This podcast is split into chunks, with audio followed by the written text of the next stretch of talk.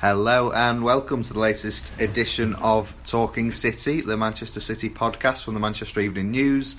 I'm Simon Bykowski. I'm joined by Stuart Brennan. Hello, hello. And I'm very happy to have Ian Cheeseman back on the podcast. Howdy. He's so American, Ian. Can I just point out at this point, we are actually in Miami. We're not just sitting in some dingy hovel in Chadderton. That's why Ian chose to go all American on us at that point. Yes. Well, I thought people would work out that we were in Miami. Well, not necessarily. Never presume.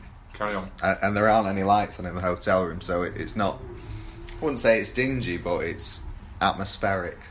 Shall we say? It's more atmospheric than Chadderton. Yes. Yes. So we've just made it to Miami after watching Manchester City play Liverpool last night in New Jersey. It was an atrocious pitch. It was teeming with rain, and there were loads of positives, weren't there, Ian?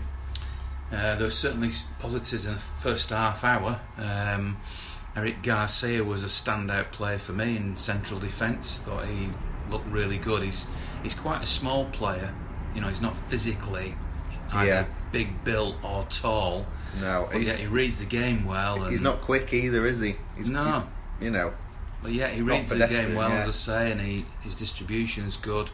It'd be interesting to see whether, when it's not in this atmosphere of being a friendly, whether he can produce it, you know, in sort of a more competitive environment. But nevertheless, he looked all right. It was also interesting to see Zinchenko playing that holding midfield role, which I personally haven't seen him play before, and he only did it for a half, or I can't remember if he played slightly more than a half, but he certainly looked comfortable in that position, I thought, although the fact that he's very left footed, and I don't know, it's because of the way a right footed person or right handed person like me's brain works, but when you see somebody who's left footed, they almost look more one footed than when you see a right footed person.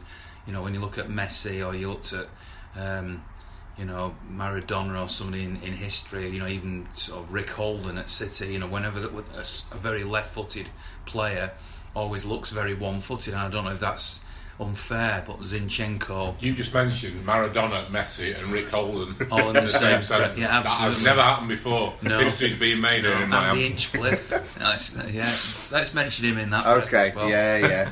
And so it just felt to me sometimes that when he was in that role, he looked a little bit unbalanced as a central player, because obviously we used to see him play on the left, but I actually thought he did all right. Well, as a left-footer myself, I might add myself to that list. I must completely disagree with you, but better balance with a left footer. We were in Chicago, weren't we, for the press conference, and the first time we spoke to Pep since Jorginho had not signed for the club, and he's listing all the options he's got in defensive midfield, so he doesn't have to sign somebody else, and sat next to him is Zinchenko, and he's listing all these players, and he says, and of course Alex Zinchenko can play in that position, and you know, we all thought it was just kind of him remembering he was in the room with him. But you were quite impressed with him last night, Stu. Yeah, he played there for a half. I thought he was pulling the strings. You could see him actually. I know he's one of the senior players in that team because it's such a young team. But he was shouting the odds. He was sort of organising as well. The way he shaped up on this tour, we were watching him train as well, weren't we? Open training in New York, up at the Orangeburg Training Centre, New York City's training ground, and he was quite impressive in training as well. He was doing the same thing. He wasn't playing left back as he was forced to do last season. He was right in the thick of it. He was getting on the ball. He was trying to make things happen. There was one point where he got on the ball and a neat little turn and burst through two players and hit the post, and we could hear. I think it was Mikel Arteta was shouting, "Yes, Alex! Yes, Alex!" So, you know, he's been told this summer if he wants to go, he can go. And we know that Wolves have been sniffing around him. We know Fulham have been sniffing around him. But he clearly wants to stay. You know, he had a taste of it last season. He obviously really enjoyed himself in that title-winning season. He didn't play a lot, and he played out of position. But we all saw him on the final day absolutely lapping it up, and he is still a young player. You know, you forget that he's 21, I think. Yeah. So there's big room for improvement, and it's interesting. Well, it has been interesting to see him in something that was, I don't think that is his natural position, that holding midfield. I think he plays more. You know, he played further forward when he was at Ufa, and he played further forward for the Ukraine. But just being central to things, he had that little chance, and I thought he seized it. Then unfortunately, Pep wanted to bring Claudio Gomez in the second half. So he then gets bumped out to left back again, and he looked dreadful, as he did the other night in Chicago as well. I mean, left back's fine for him as long as he's playing in that City first team and they're on the front foot, and then he doesn't have to do a lot of defending. When he has some defending to do, we can see a bit of calamity. So he needs to be kept away from that position. And if he's happy to get in the queue and try and be that backup for Fernandinho. I mean, there is a position there, and it's not a huge amount of competition. There's Gundogan, there's Fabian Delph, who will also be Mendy's backup, of course, at left back, and the new kid Claudio Gomez. But if he sort of shapes up to be a first team player this season, so it's not beyond the realms that he could be he could be in the first team reckoning in a midfield position, and then that's his dream, obviously. The way this has worked out, because of the World Cup and the fact that the players arrive late, and the opportunity that they're having now in pre-season, and also that the transfer deadline is weeks earlier than it was because of the new deadline being on the Thursday before the first Premier League game, you think, I do anyway, that these young players have got a bigger opportunity this year than they've ever had before. Mm-hmm. And if it turned, especially because Jorginho didn't happen, if Zinchenko, if Garcia, if Nmecha, if any of these players impress, I think Pep's the type of coach, by the sounds of it, who would give him a chance, because he did it last year when he was in adversity, as it were. And if I was Zinchenko's advisor, just to use him as an example, I'd say, listen, stay till Christmas, see what happens up till Christmas. And if you still want to go out, because I understand he's a young player and you want to play football and you want to establish yourself, whether it be on loan or in a permanent deal, do it then, but at least give yourself 6 months to see how things settle down, because I think City are not going to be able to do big headline signings now, or very difficult in the time that's left, because it's soon ticking away, isn't it? Yeah. I mean, we haven't seen a lot of him. We've only really seen him playing at left back for City, and it is difficult. I get he looks like a player who's grown in confidence, from what he did last season, and who may be ready to step up. I mean, he's still got a long way to go. He's certainly not going to be breaking into that midfield of Silva, De Bruyne, and Fernandinho. But if he can become a useful addition to the squad, he's got half a chance. Riyad Mahrez's signing's not going to help him, is it? Because he's a left-footed player who is an offensive left-footed player, and that's exactly what Zinchenko ultimately wants to be. So, but as I said, he's got a chance, just like some of the others have, and who knows who could emerge from the pack.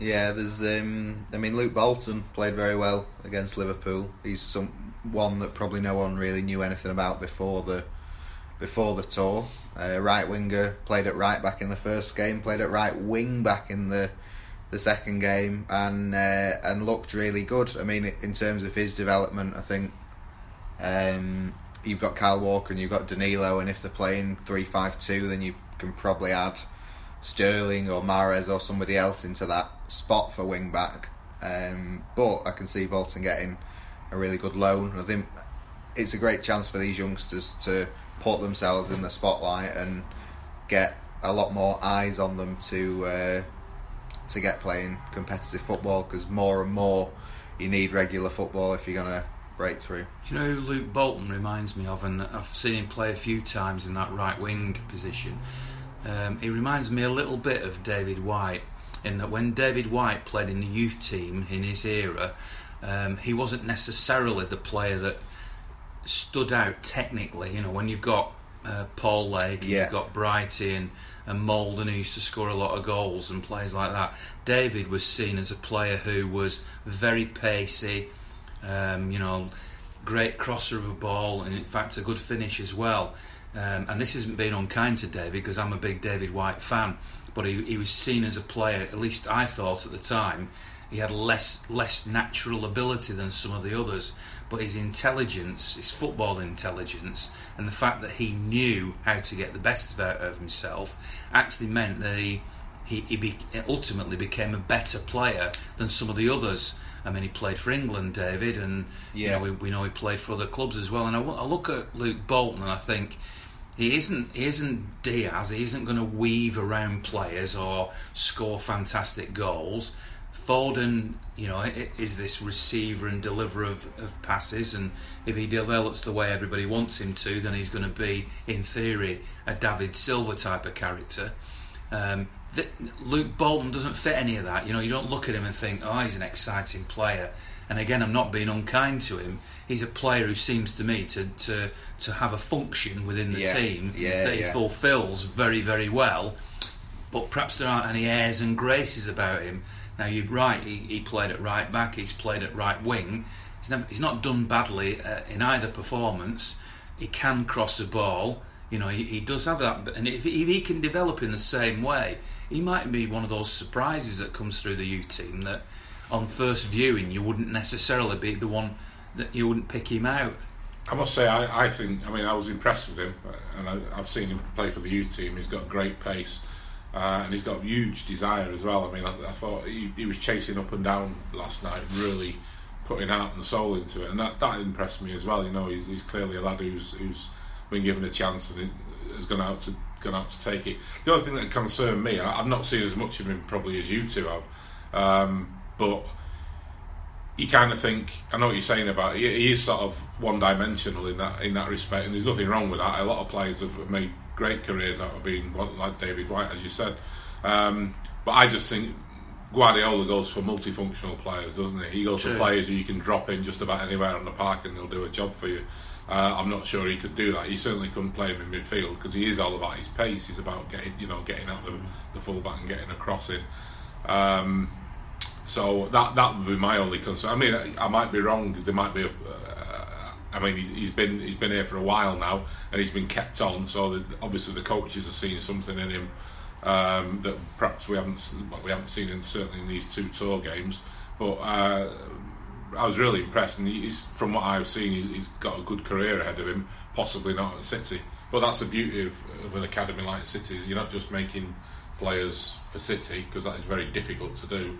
You're making players who can go on and have good careers elsewhere as well. And I would put Luke Bolton, I hope he proves me wrong, because I like the look of him, and I like players who've got that hunger and that desire, as he showed, but I would put him in that pigeonhole of perhaps a player who will go elsewhere and have a good career. Can I ask you two a question, because it's sort of on that Luke Bolton thing. No, absolutely not. Is it capital cities? I'm good at capital cities. He picked Pep virtually the same starting 11 in both games. Now, before this tour started, especially when I saw the first 11 that started in Chicago, I assumed that what had happened is at half time another 11 had played, and that by the second and certainly by the third game you might see the best of it all come together in one final game. We haven't seen that. We've seen, as I say, sort of the same team more or less start both games, and whilst there have been tweaks, it hasn't been quite the wholesale, you know, change of personnel. Now, you have hinted that it might be to do with a sort of, you know, pat on the back for the players who played in the first game. Do you think that's what it's all about? Why, you know, why is Sane not starting these games? And you know, what wouldn't you have wanted to see them up, the best players all together at one stage? Is it?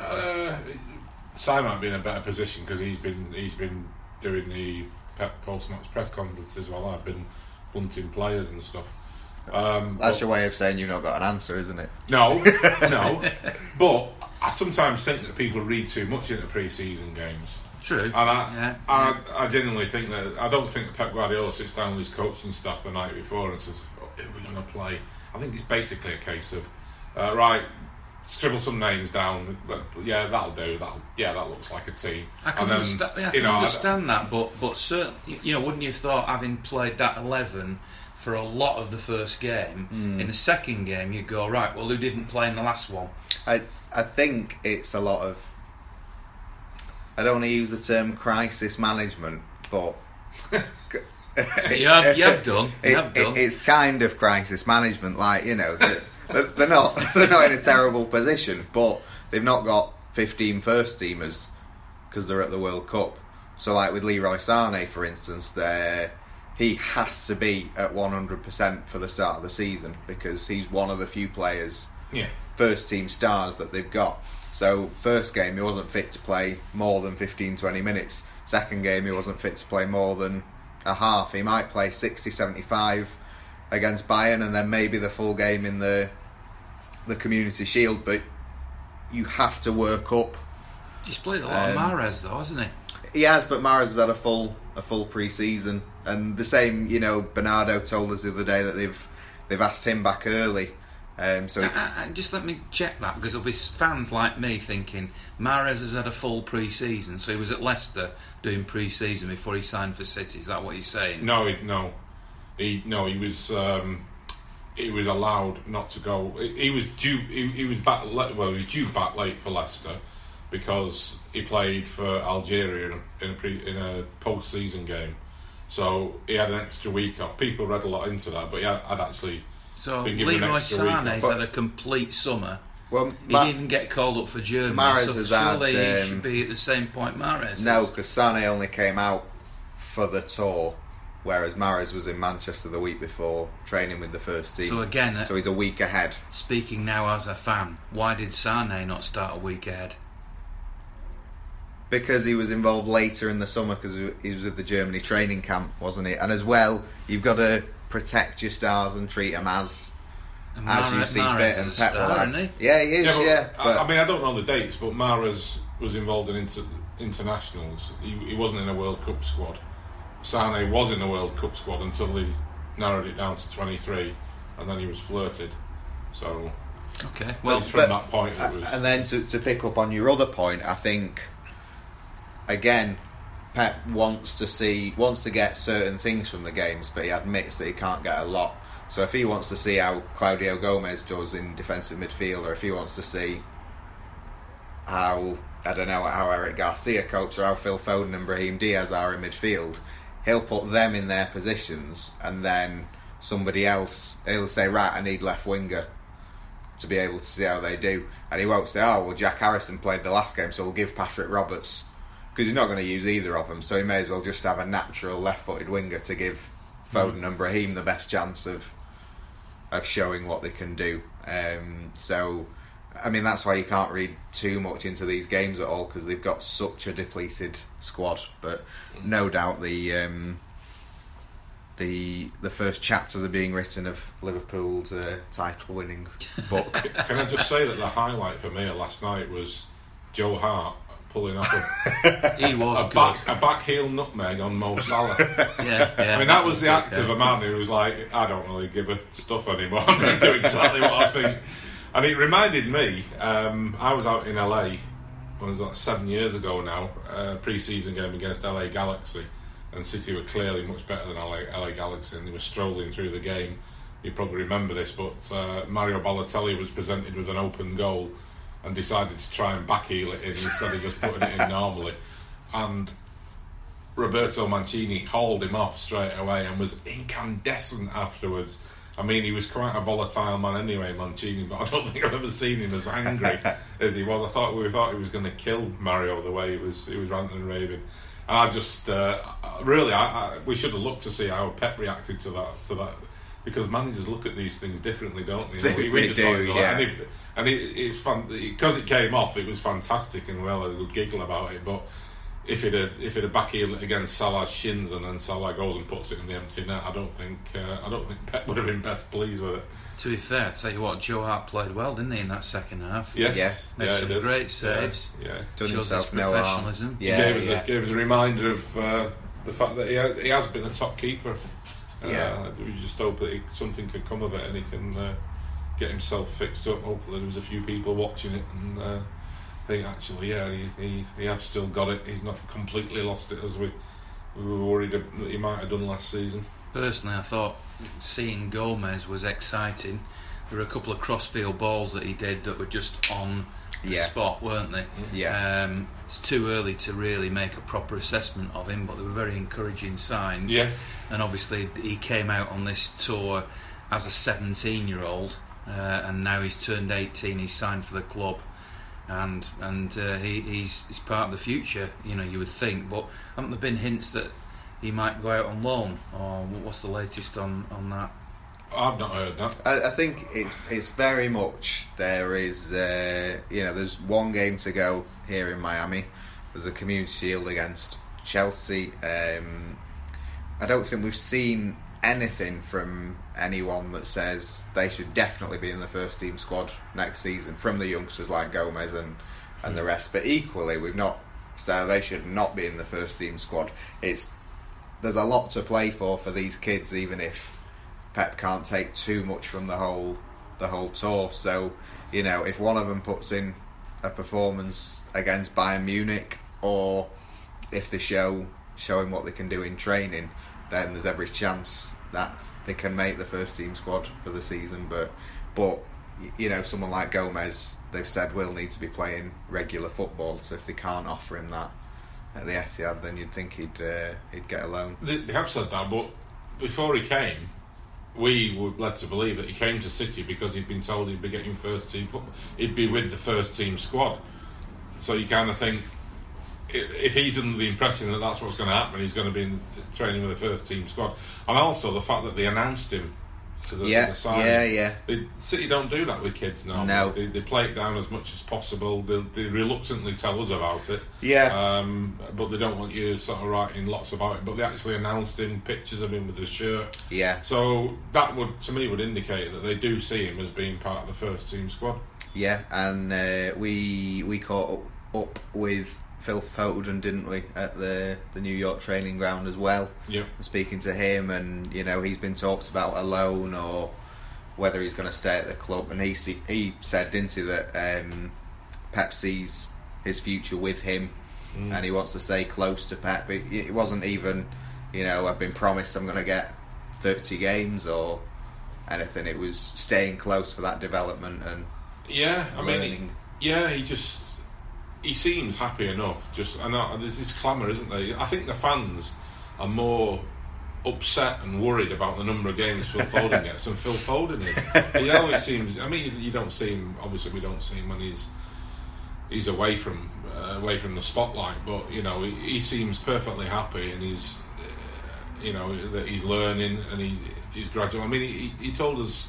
He talks about how he's doing a lot of gym work after training as well, and that has always been a worry about him coming right through the ranks. I mean, we know Steve Eyre, don't we, who coached him when he was younger, and the coaches who've had him when he was younger always had that slight concern about his physique. You know, he's not a well-built lad. He's not the strongest. And if you're like that, if you are a slight lad, you've got to have a bit of inner strength about you. Either that, or you've got to be incredibly good balance. I mean, I'm thinking of David Silva here, who's a small lad, but he's very strong for his size. Yeah, and he's got a fantastic balance, and he makes the fact that he isn't that muscular work for him. You know, he'll bounce off players and use that bounce to take the ball away and stuff like that. And perhaps that's where Foden needs to be going. But he sort of said he's working on his physique as well. But yeah, he just doesn't seem. He doesn't seem. I mean, the fact that he won the World Cup with England under-17s last summer.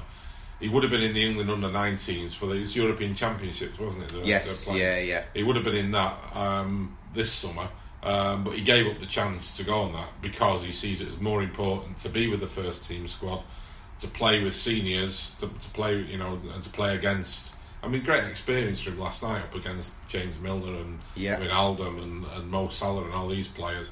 And that's why he didn't take the opportunity of going off with England under-19.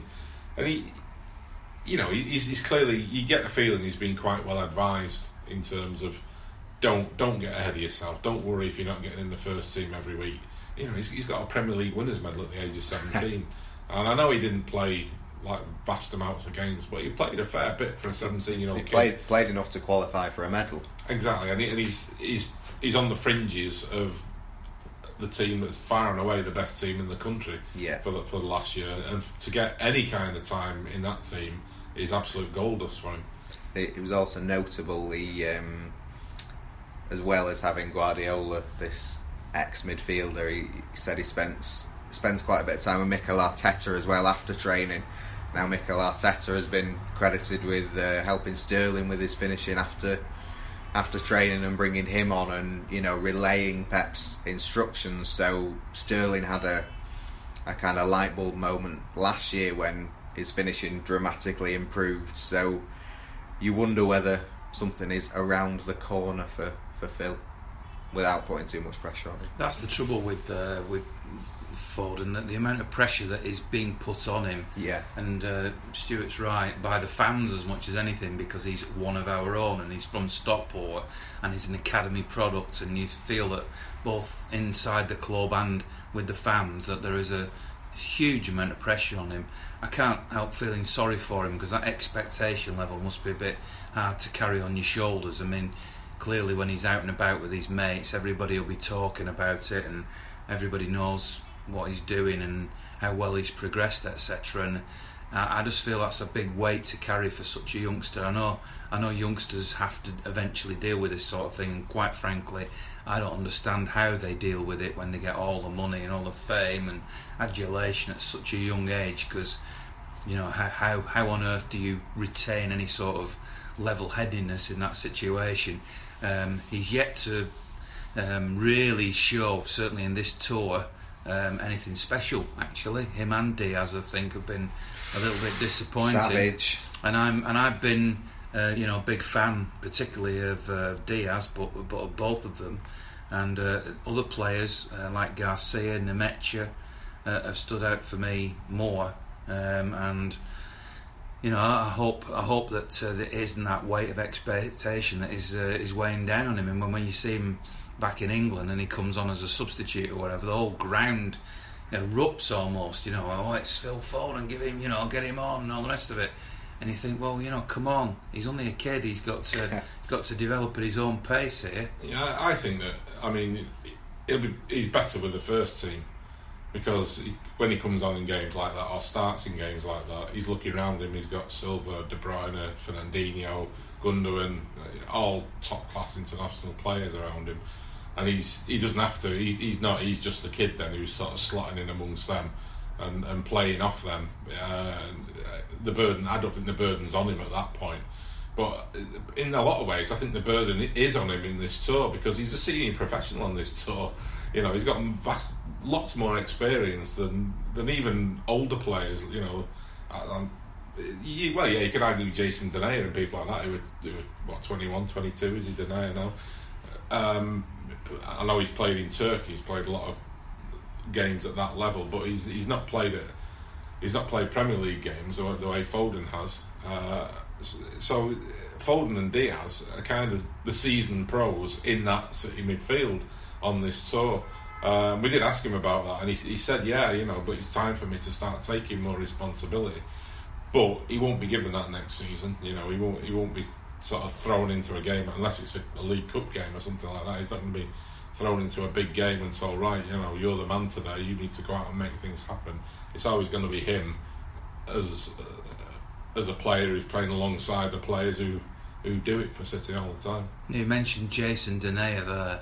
I must admit, when I knew he was going to be on this tour, I was thinking, I wonder if he's going to be the answer to this sort of central defensive situation, because if City are going to go with three at the back in central defence, which is a possibility, or even without that, with the injury record that Vincent Kompany's had, etc., you wonder if, after having had this experience now, Jason Denayer could actually be a surprise answer to it all, because he has got quite a bit of experience, even though it's not in the Premier League.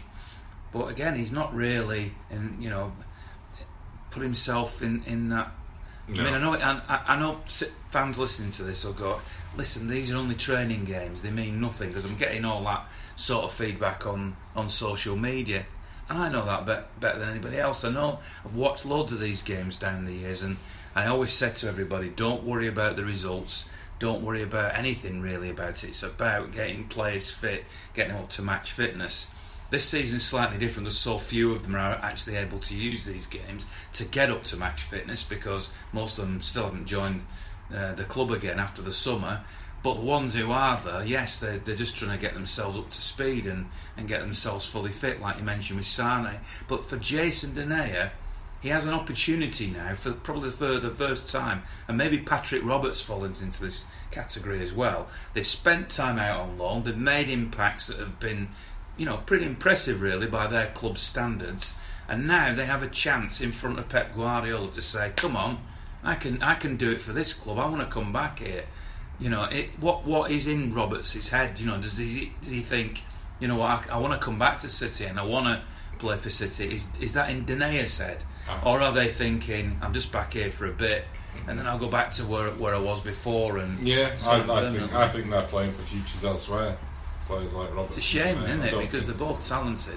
They are, but are they talented enough? Well, that's the question. Challenging this City team. Yeah, that's the question. You've got to be something extra special, haven't you, to make your way in this squad. Everything I've seen of Patrick Roberts, he's got loads of ability, but I worry about his mentality. I don't think he doesn't look like a player who wants it badly enough for me. You know, it's a bit of a worry if he's not started either game. Not really. Yeah. Come on for many minutes at all. You've got to think there must be a reason why. Someone like Jack Harrison is getting ahead of him, for instance. Well, when you were talking about Zinchenko shouting in that holding midfield role, you'd like to think, I mean, we in both these games we've been in glass press boxes where, you know, miles away from the pitch. I don't know how you knew Zinchenko was shouting. So I'm a great lip reader. But why is Denayer not doing all that? Why is Denayer not, you know, come on, I've played it, you know, in Champions League and stuff like that now, and I'm going to run this defence, I'm going to show what I can do. Maybe he was. I noticed Zinchenko doing it because he was standing in the middle of the pitch and he was pointing and demanding the ball, and you could see him, he was sort of being quite Steve McManaman-esque. Yeah, you could say that. But maybe he was doing, I don't know. It was interesting last night though, the Liverpool reaction, I thought. Yes. Which was, some of our Merseyside colleagues. I noticed that the one phrase that was used was that Liverpool had won the early bragging rights for the season. The only thing I could think of was the bragging rights for what? For the under-18s Premier League or something, because, you know, the team that they had out should have been putting six past that City team, you know, a bunch of kids. But yeah, we were being a bit facetious, not like us on the last podcast previewing the game, saying, you know, City would expect a bit of a beating. And I think City came out of it really well last night. Yeah, they did. They looked like a Pep Guardiola team, and they had very good spells against a Liverpool team with Van Dijk, Salah and Mane obviously in the second half. Nmecha bullied Van Dijk. Oh yeah, bullied him. Yeah, he was really good. City could have had a few penalties, but we won't. Well, there's all that to talk about, and there'll be fans who seen the highlights. Salah was offside for the first goal. Yeah, exactly. But, what been the decision? Who cares? That penalty at the end. Play on. Oh no, you've not got the ball, so we'll give you a penalty. Imagine that happened in the Premier League. Yeah. But as we say, results do not matter at this stage. We will end, I think, on the fans, because you're out roving and finding pockets of fans everywhere, wherever you go, Cheesy, and this tour, part of the reason they come to places like this is to promote the club and promote, you know, their brand. Has there been a lot of buzz, would you say, around City? I think it's fair to say that the City fans, and I've spoken to a lot of them, are realistic in their expectation, have been realistic in their expectation.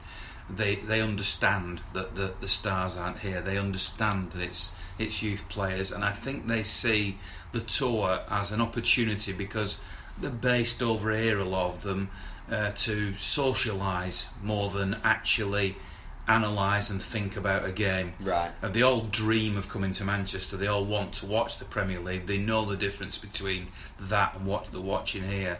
I did talk to one Borussia Dortmund fan who was very upset on one of the vlogs that I did, saying, you know, we've been missold here. Now, he may have and he was blaming City for that. And he may have watched an advert that's been playing in American TV or wherever, saying, "Oh, come and watch the stars." And I mean, I'm supposing here that he's thought, well, you know, yeah, I'll go and watch some of these stars. And he's got to the game and not been as informed as we are, or the in the know City fan, and then thought, what the hell is going on here?